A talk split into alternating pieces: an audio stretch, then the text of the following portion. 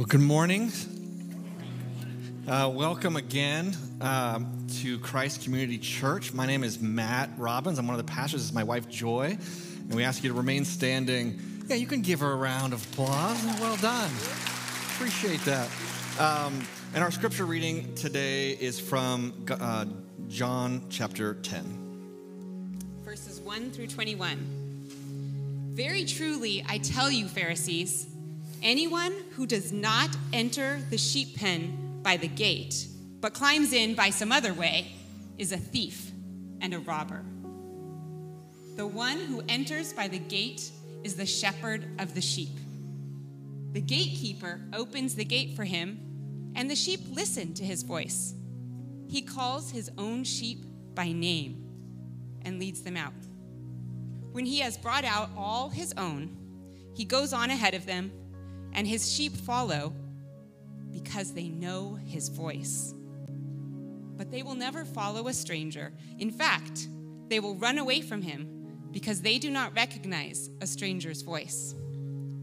Jesus used this figure of speech, but the Pharisees did not understand what he was telling them. Therefore, Jesus said again, Very truly, I tell you, I am the gate for the sheep. All who have come before me are thieves and robbers, but the sheep have not listened to them. I am the gate. Whoever enters through me will be saved. They will come in and go out and find pasture. The thief comes only to still to steal and kill and destroy. I have come that they may have life and have it to the full. I am the good shepherd. The good shepherd lays down his life for the sheep. The hired hand is not the shepherd and does not own the sheep. So when he sees the wolf coming, he abandons the sheep and runs away. Then the wolf attacks the flock and scatters it. The man runs away because he is a hired hand and cares nothing for the sheep. I am the good shepherd. I know my sheep, and they know me. Just as the Father knows me, and I know the Father. And I lay down my life for the sheep. I have other sheep that are not of this pen. I must bring them also. They too will listen to my voice, and there shall be one flock and one shepherd. The reason my Father loves me is that I lay down my life only to take it up again. No one takes it from me but I lay it down of my own accord. I have authority to lay it down and authority to take it up again. This command I received from my Father. The Jews who had heard these words were again divided. Many of them said, He is demon possessed and raving mad. Why listen to him? But others said, These are not the sayings of a man possessed by a demon. Can a demon open the eyes of the blind? Join me as we pray. Father God, let us hear your voice. Let us hear the voice of the shepherd. Lord, speak to your flock this morning. We come from many nations and many places around this world, Lord. Speak to us in ways that we can hear you. Lord, this morning, teach us more about who you are and who you've made us to be. Attune our ears to hear your voice. Lord, we pray against any schemes of the evil one Lord, who comes to kill and steal and destroy. Lord, lead us in truth and help us love those around us. Amen. Amen. Thank you. Please be seated.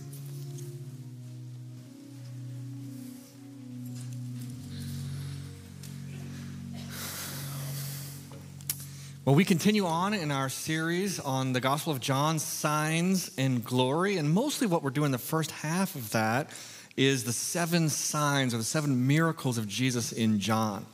This week's a little bit different. I'm doing a little bit out of order. We're skipping ahead to John 10 for just, uh, for just today, which is this, this passage that we just read the I am the Good Shepherd and I am the gate. And I just want to walk you through, kind of piece by piece, the scripture that you just heard read, so hopefully that it can come alive to you and to your life. So we're going to look back at verses 1 and 2.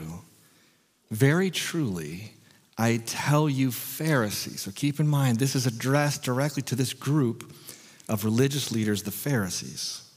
Anyone who does not enter the sheep pen by the gate, but climbs in by some other way, they're a thief and a robber. The one who enters the, by the gate is the shepherd of the sheep. I'm going to show you a picture. Um, this is an example of a sheep pen. Uh, at the time, is this what you is this what you imagined?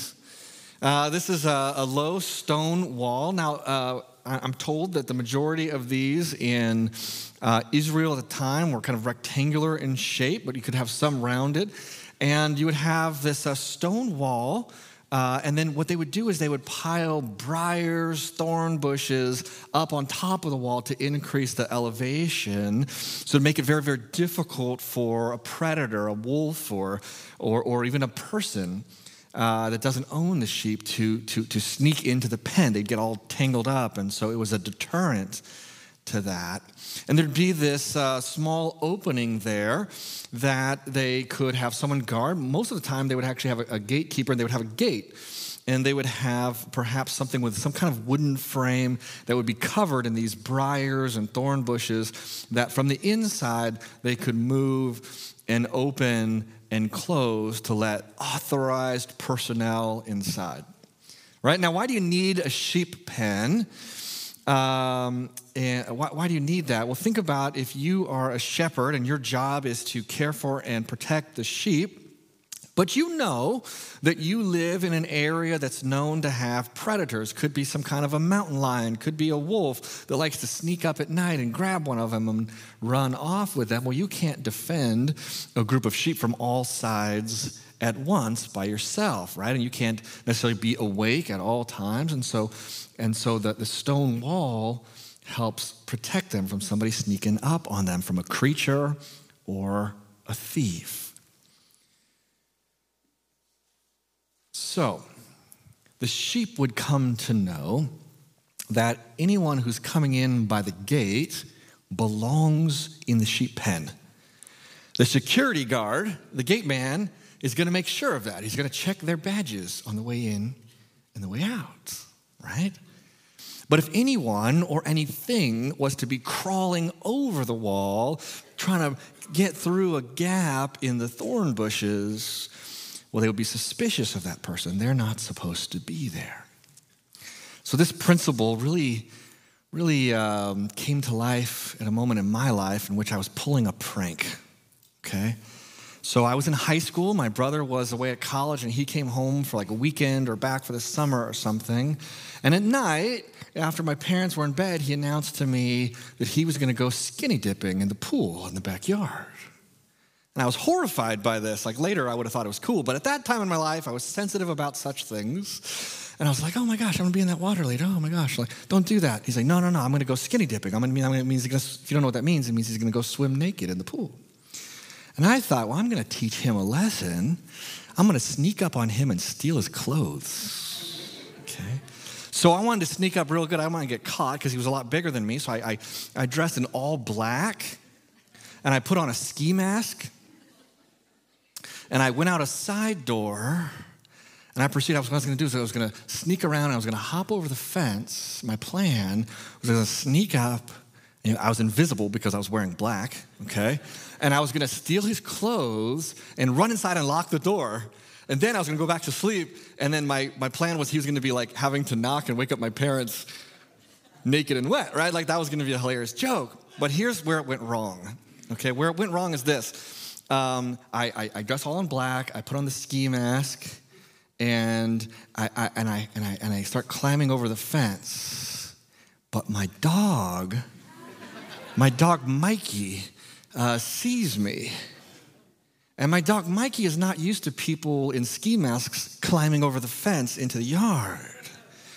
And, and, he, and, and, and he starts growling, like not barking, like growling. That's when you know it's dangerous. Like, his teeth. I hopped over, charges me, and starts trying to like bite at me, like, like attacking me, like I'm a, like I'm a thief. And that's when it occurred to me that that's exactly what I was. You know, I literally was sneaking into the yard with the intention to steal, right? And the dog was suspicious of such behavior and like came at me. Never seen him like that before, right? Someone who's climbing over the fence into the sheep pen is a robber. The dog knew that. The only thing that saved me was my voice. I start shouting, Mikey, no, Mikey, Mikey, no, no, no, no, leave me alone, no, Mikey, right? And he recognized my voice and he backed down and said, oh, oh my gosh, am I in trouble, right? So my behavior looked suspicious and my voice is what saved me. I think that speaks into our passage today. The sheep know that somebody who's climbing in over the wall is a robber. Back to verse 2, it says, The one who enters by the gate is the shepherd of the sheep. The gatekeeper opens the gate for him, and the sheep listen to his voice.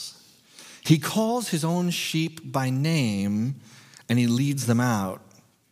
When he's brought out all his own, he goes on ahead of them, and the sheep follow him because they know his voice.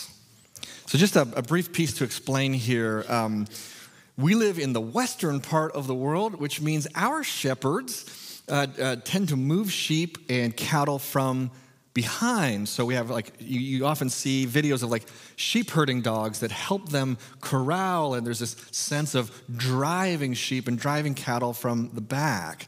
And they're motivated in part by, by fear of the stick or by fear of the sheepdog, and so they move forward.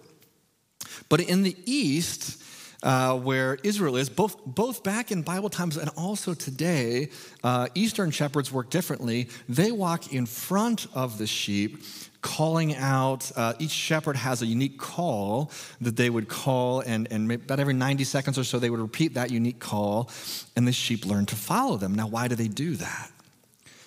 Well, they have learned to associate the presence of the shepherd with good things. The, the shepherd gives them safety, security. The shepherd uh, gives them good food. The shepherd shows them where to find the water. And so they've learned to follow that shepherd, much the same way as our pets have learned to, well, some of our pets have learned to come when they're called, right? Some run down the street and we send a kid to chase after them. But the Eastern shepherds work in this way, and so they each have their own unique call. But Jesus' description, uh, uh, it takes it even, even a step further, which is to have a unique call, not just for each shepherd and for each flock, but for each individual sheep. He knows the sheep by name. He could, he could actually say an individual call, and that one sheep was, oh, he's talking to me. I'm going to come up to that, come up to that shepherd. Very similar to our relationship you would have with your pet. Verse 5. But they, mean the sheep, they will never follow a stranger. In fact, they will run away from him because they do not recognize a stranger's voice. Right? The sheep don't just follow anybody. They can sniff out an impostor. They run suspiciously away from a stranger. Now, we often talk about how, how dumb sheep are. They're always getting themselves into trouble, which is true. But here, Jesus is praising one particular aspects in which they are quite intelligent discernment. They can tell the difference between the shepherd and a stranger. I think you probably would have that experience with your, with your dog. If you have a pet dog, some, your dog knows the difference between you and someone that they have never met. Verse 6 Jesus used this figure of speech, but the Pharisees did not understand what he was telling them. So the Pharisees, that's a group of uh, religious leaders that uh, seek to live a life of purity and, and obey a strict moral code, and also want to make sure that everyone else is obeying that code. And, and remember that this passage it begins directly addressing the Pharisees. Jesus says, tells the Pharisees this whole thing about the sheep and the shepherds. And then at the end of that piece, it says the shepherds don't get it. They're like, what is he talking about? So I want to pause and make sure that we get it. What is it that Jesus is talking about that the Pharisees don't understand? And to help us understand that, I want to give us two pieces of context. One piece of context is the immediate context in the Gospel of John, chapter 9, and then we're going to look to the Old Testament for the other piece. So, this is chapter 10, and what happens right before it in chapter 9, which I'm going to be preaching about in two weeks. See, remember I told you it's out of order this week. Um, is there's a miracle. Uh, Jesus heals a man who's born blind. So the man, his whole life, has never been able to see. Jesus does this amazing healing miracle, and the man can can like see for the first time in his life. It's this amazing, amazing moment. But then what happens to the man is he, he, he shows the Pharisees, look at this, I can see. And they don't rejoice with him that he can see. They don't get happy for him. They don't celebrate. They're like, yeah, you can see, this is amazing. That's not how they react. They're like, wait a minute. What day were you healed? Right? And they're frustrated. Wait, Jesus healed you on the Sabbath day, the day of rest. He broke our rules. So no joy, no rejoicing, no happiness for the guy, just like a rule was broken. He defied us. Time for us to interrogate, right? And they bring the guy multiple times, and uh, and, and, and they're like, curse Jesus. You need, to, you need to know this. Jesus is a sinner. You need to curse him. He doesn't. He refuses to curse Jesus. He, he actually expresses faith in Jesus. This guy healed me. I was blind, but now he can see. And so what do they do? They kick him out of the synagogue. They kick him out. They're like, you know what? You're out of here. If you don't toe the line, if you keep praising, you're, you're gone. They shun him, kick him out from the community in this, uh, you know, really severe form of punishment. They say, throw them out. Now, Jesus hears that they've thrown out this guy that Jesus had healed. And that's when he goes to the Pharisees and he confronts them with this speech about the shepherd. So, this whole thing about the shepherd, of the sheep pen, is directly Jesus confronting the Pharisees for how they just treated this man whom Jesus had healed. And so we see, at least in part, what's being, in the immediate context, what's happening here is the Pharisees are identified as the thieves and the robbers that are entering in over the wall of the sheep pen. And the sheep, who is this blind man in this case, or who formerly blind man, he can tell the difference between how he is being treated by the Pharisees, roughly, with judgment, with condemnation, with exclusion, right? With, you're out of here, right? He can tell the difference between how they treat him and how Jesus treats him with tenderness and mercy and compassion and with healing. And so, what we're learning here is that this sheep, this blind man, the, the, Pharisees are frustrated. Like, why are all these people coming to Jesus? Why are they, why are they flocking to him? And he's like, well, they can recognize the difference between a true shepherd and a thief or a robber. So, that's the immediate context of what's happening right there in the moment. Now I want to I want to zoom back and give you like a bigger picture context uh, from the Old Testament. And uh, there's tons of, uh, uh, of examples in the Old Testament in which shepherding language is used. 23rd Psalm's very famous. King David was a shepherd. Uh, there's things all the way back in the, in the first five books, like all over the place. But I just want to draw your attention to one particular scripture, which I think is the most relevant context. And it's a prophecy in the book of Ezekiel, chapter 34. And I, I just want you to note before we read it that you're going to hear the word, the phrase, the Son of Man. The Son of Man. This is the, the most common way that Jesus refers to himself. He's always referring to himself as the Son of Man. Well, it comes from this, this book, uh, this, this prophecy of this, this Messiah to come. Ezekiel uses this phrase, the Son of Man. So this was written about 600 years before the story uh, that we're reading uh, uh, about Jesus. Okay, here we go Ezekiel 34. The word of the Lord came to me Son of man, prophesy against the shepherds of Israel. Prophesy and say to them, This is what the sovereign Lord says Woe to you, shepherds of Israel, who only take care of yourselves. Should not shepherds take care of the flock? You eat the curds made from the sheep's milk, clothe yourselves with the wool and you slaughter the choice animals, but you do not care for the flock. You have not strengthened the weak, or healed the sick, or bound up the injured. You have not brought back the strays or searched for the lost. You have ruled them harshly and brutally. Did you get that? This is a divine rebuke of the shepherds of Israel, the people whom God has entrusted with the care of his people, he's rebuking them. You have fallen down on the job. You were supposed to be in charge of helping them when they fall down, pulling them out of the pit, or wrapping up their injury. You were supposed to feed them, you were supposed to care about them. and you've totally neglected to do that.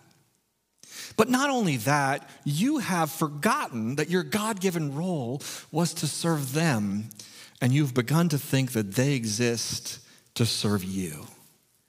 You've got it all wrong, and now I'm against you. Verse 7. Therefore, you shepherds, hear the word of the Lord. As surely as I live, declares the sovereign Lord, because my flock lacks a shepherd and so has been plundered and has become food for all the wild animals, and because my shepherds did not search for my flock, but cared only for themselves rather than for my flock, therefore, you shepherds, hear the word of the Lord. This is what the sovereign Lord says I am against the shepherds and will hold them accountable for my flock. I will remove from them, I will remove them from tending the flock, like they're, they're fired, so that the shepherds can no longer feed themselves. I, I will rescue my flock from their mouths, and it will no longer be food for them, right? The shepherd's job is to defend the sheep from the mouths of the wolves. Now God is having to defend his people from the mouths of the shepherds. Did you catch that? They, they, they, they, they, had a job to do from the Lord, and they haven't done it. They, they, they, they, they saw it as like an opportunity for their own enrichment. So he's saying, you know what? You're fired. I, am against you. I'm removing you from your post. Uh, you can no longer be a shepherd because you're terrible at shepherding. Does it sound familiar to what's happening in our story in John? Jesus is confronting the spiritual leaders of the day who have fallen down on the job. They're not loving and blessing and caring and nurturing and rescuing and calling back the strays. They're judging and they're condemning and kicking this man out of the synagogue. Okay, let's continue on in Ezekiel, verse 11. This is what the sovereign Lord says I myself will search for my sheep and look after them. As a shepherd looks after his scattered flock when he's with them, so I will look after my sheep and I will rescue them from all the places where they were scattered on a day of clouds and darkness. In verse 16, I will search for the lost and bring back the strays. I will bind up the injured and strengthen the weak, but the sleek and strong I will destroy. I will shepherd the flock with justice. Like God has decided, You need a job done right, you got to do it yourself. The human leaders have been selfish, the, the sheep have suffered, so I am going to show up one day and shepherd the flock myself. And then, in the process of God shepherding the flock himself, he also describes sending a shepherd, a true shepherd, to accomplish that. We see this in verse 23.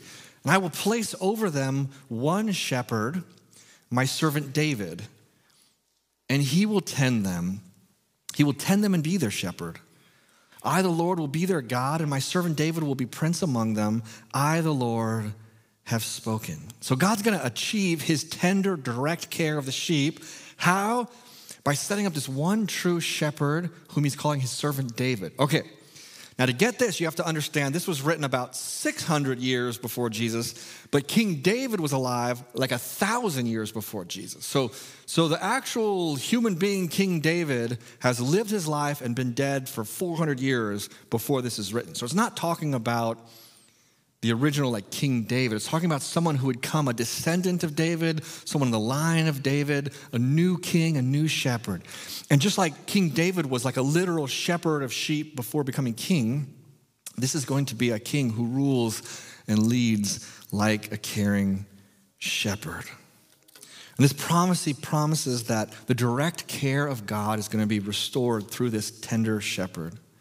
In verse 40, 31, you are my sheep the sheep of my pasture, and I am your God, declares the sovereign Lord.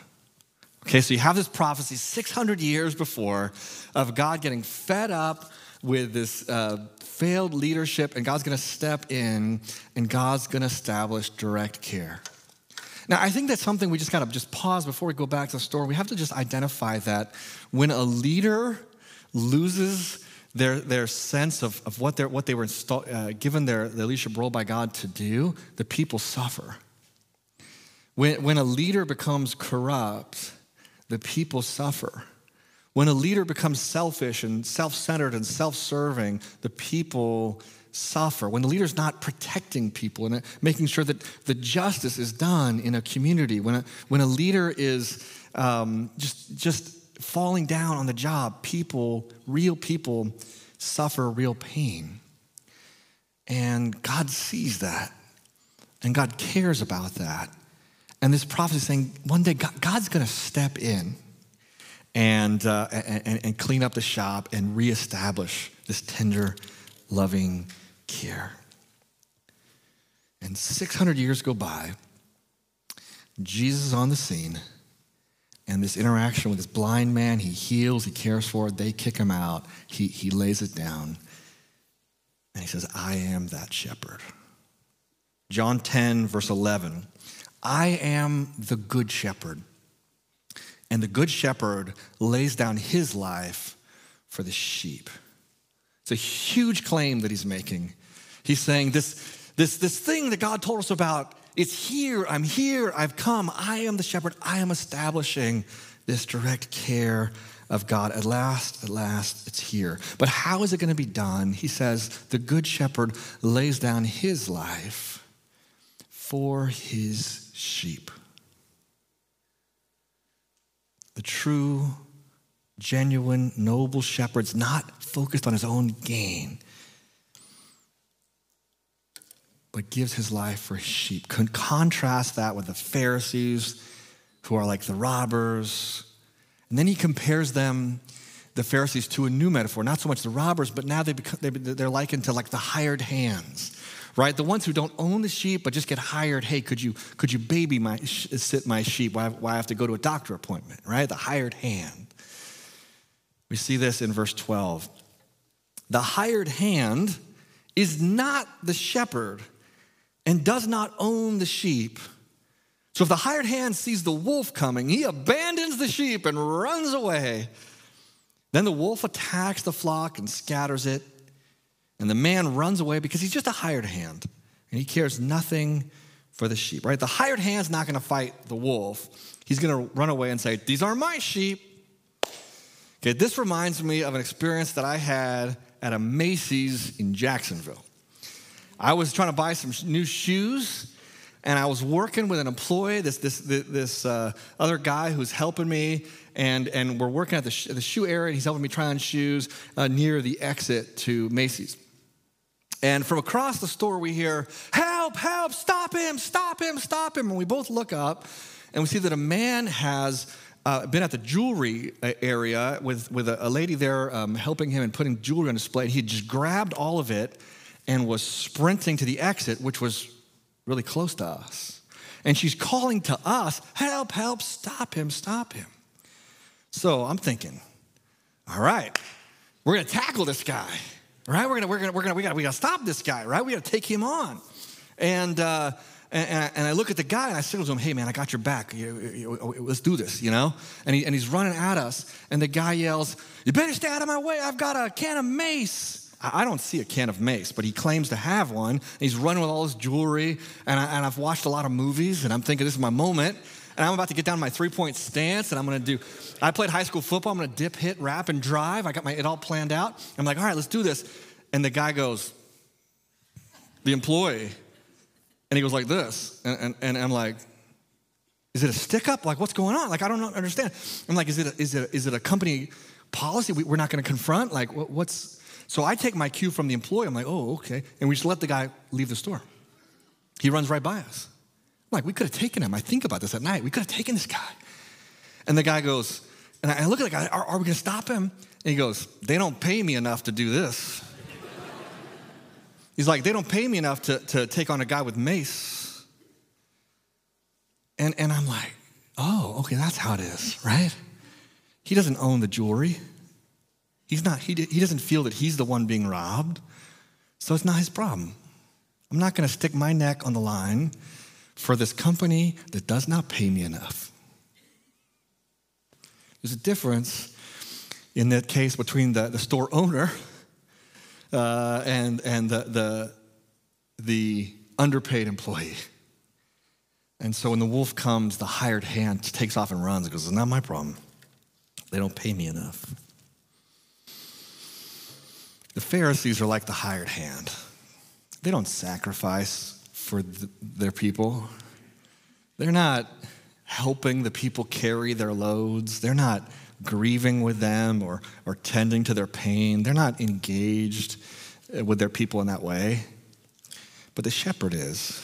The shepherd feels their pain and, and, and intervenes and, and cares for them tenderly. And when the wolf comes, the, the shepherd fights the wolf.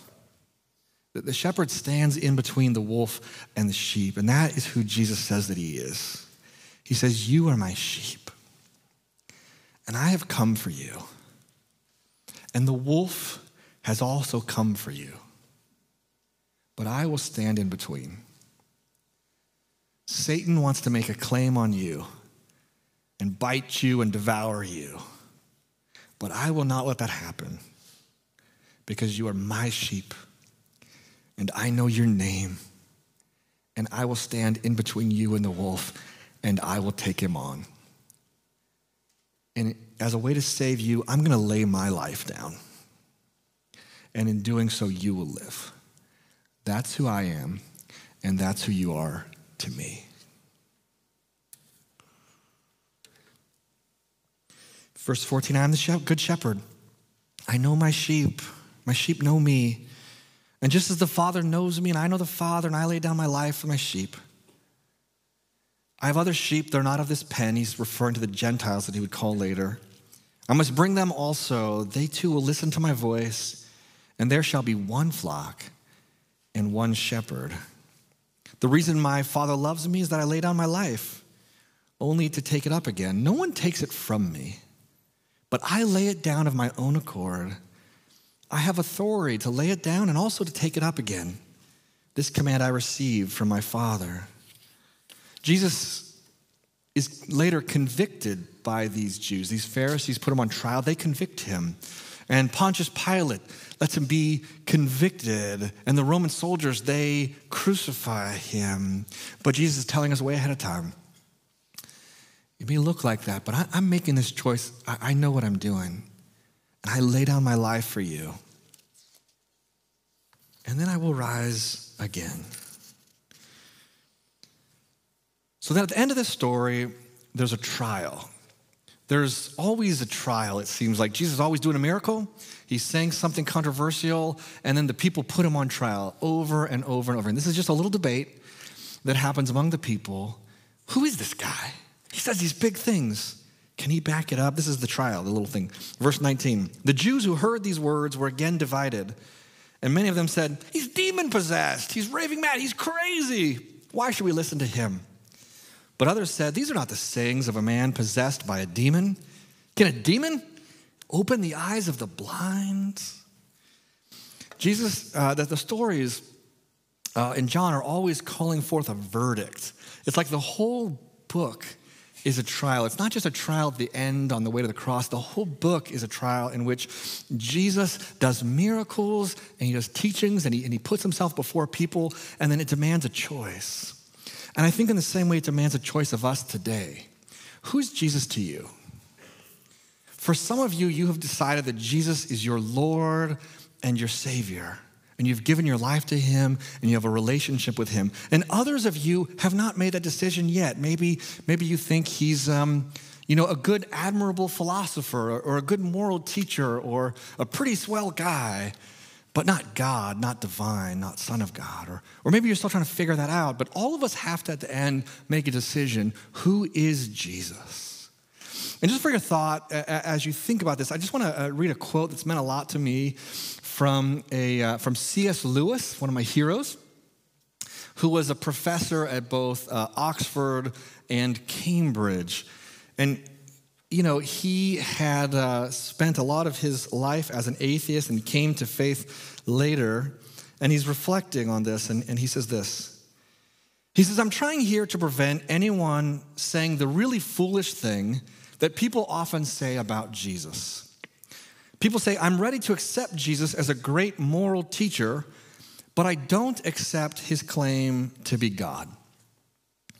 That is one thing that we must not say a man who was merely a man and said the sort of things that Jesus said would not be a great moral teacher.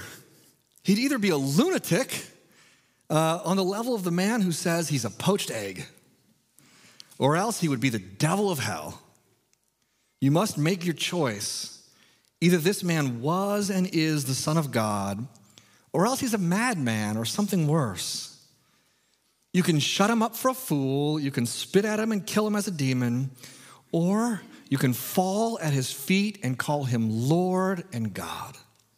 But let us be done with this patronizing nonsense about his being a great human teacher, because Jesus has not left that open to us. He did not intend to. Jesus has made these very bold claims. Even saying I am is harking back to the divine Yahweh name of God, I am that I am. And here he's saying, I am that good shepherd. These are my sheep. I have come and I will lead you on.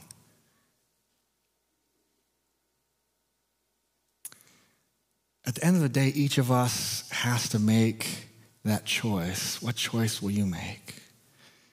He says to us also in this passage in verse 7, he says, very truly, not just a shepherd, he says, I am the gate for the sheep. All who've come before me are thieves and robbers, but the sheep have not listened to them. I am the gate. Whoever enters through me will be saved. They will come in and go out and find pasture. The thief comes only to steal and kill and destroy. I have come that they may have life and have it to the full. See, inside that sheep pen, when they're inside that enclosure, the sheep are safe. The wolf cannot kill them. But there's no food. So they have to go through the gate to the place where there's food and, and bounty and water and they can be nourished, but there's no safety. And so their very lives depend on, on the shepherd moving them safely through, back and forth through the gate. And that represents the life of safety and abundance. And Jesus says, I'm the gate. I am the path. I'm the way. My act, my actual act of sacrifice for you is what's going to give you that gate that you can pass through from the world and the universe of, of danger and destruction and famine into eternal life in which God holds you in the palm of his hand and cares for you and nourishes you and gives you that abundant life that Christ describes. Will you walk through that gate? Would you pray with me? Lord God, we just thank you for your word. We thank you for your tender care.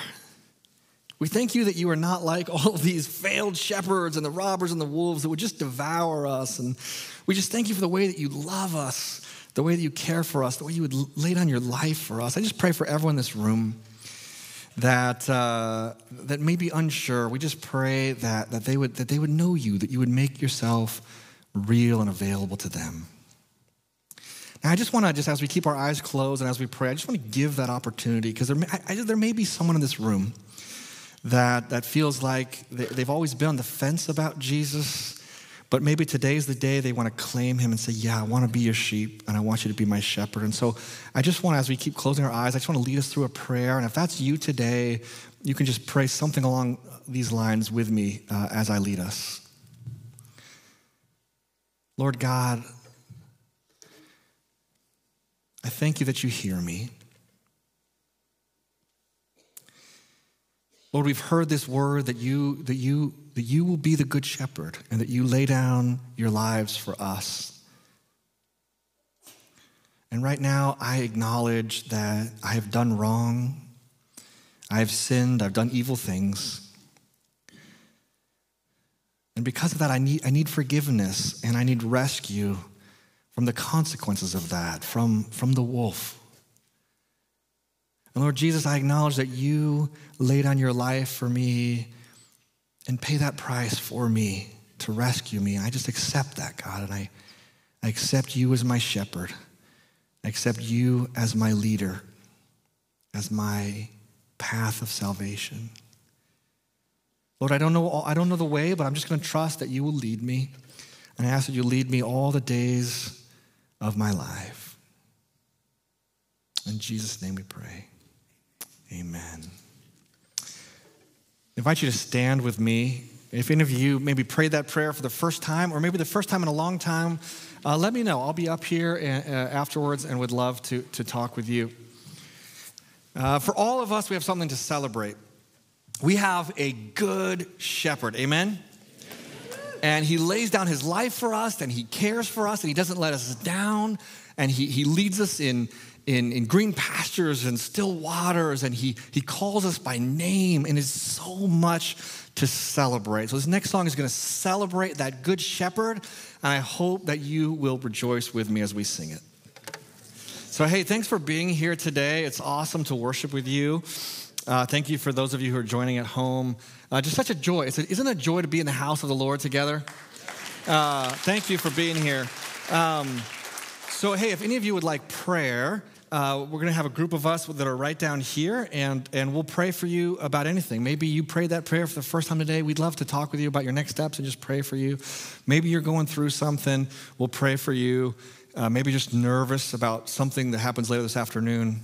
We'll pray for you about that all right, uh, whatever. And uh, anyway, just, just great to be here. Hear, hear this blessing, this benediction.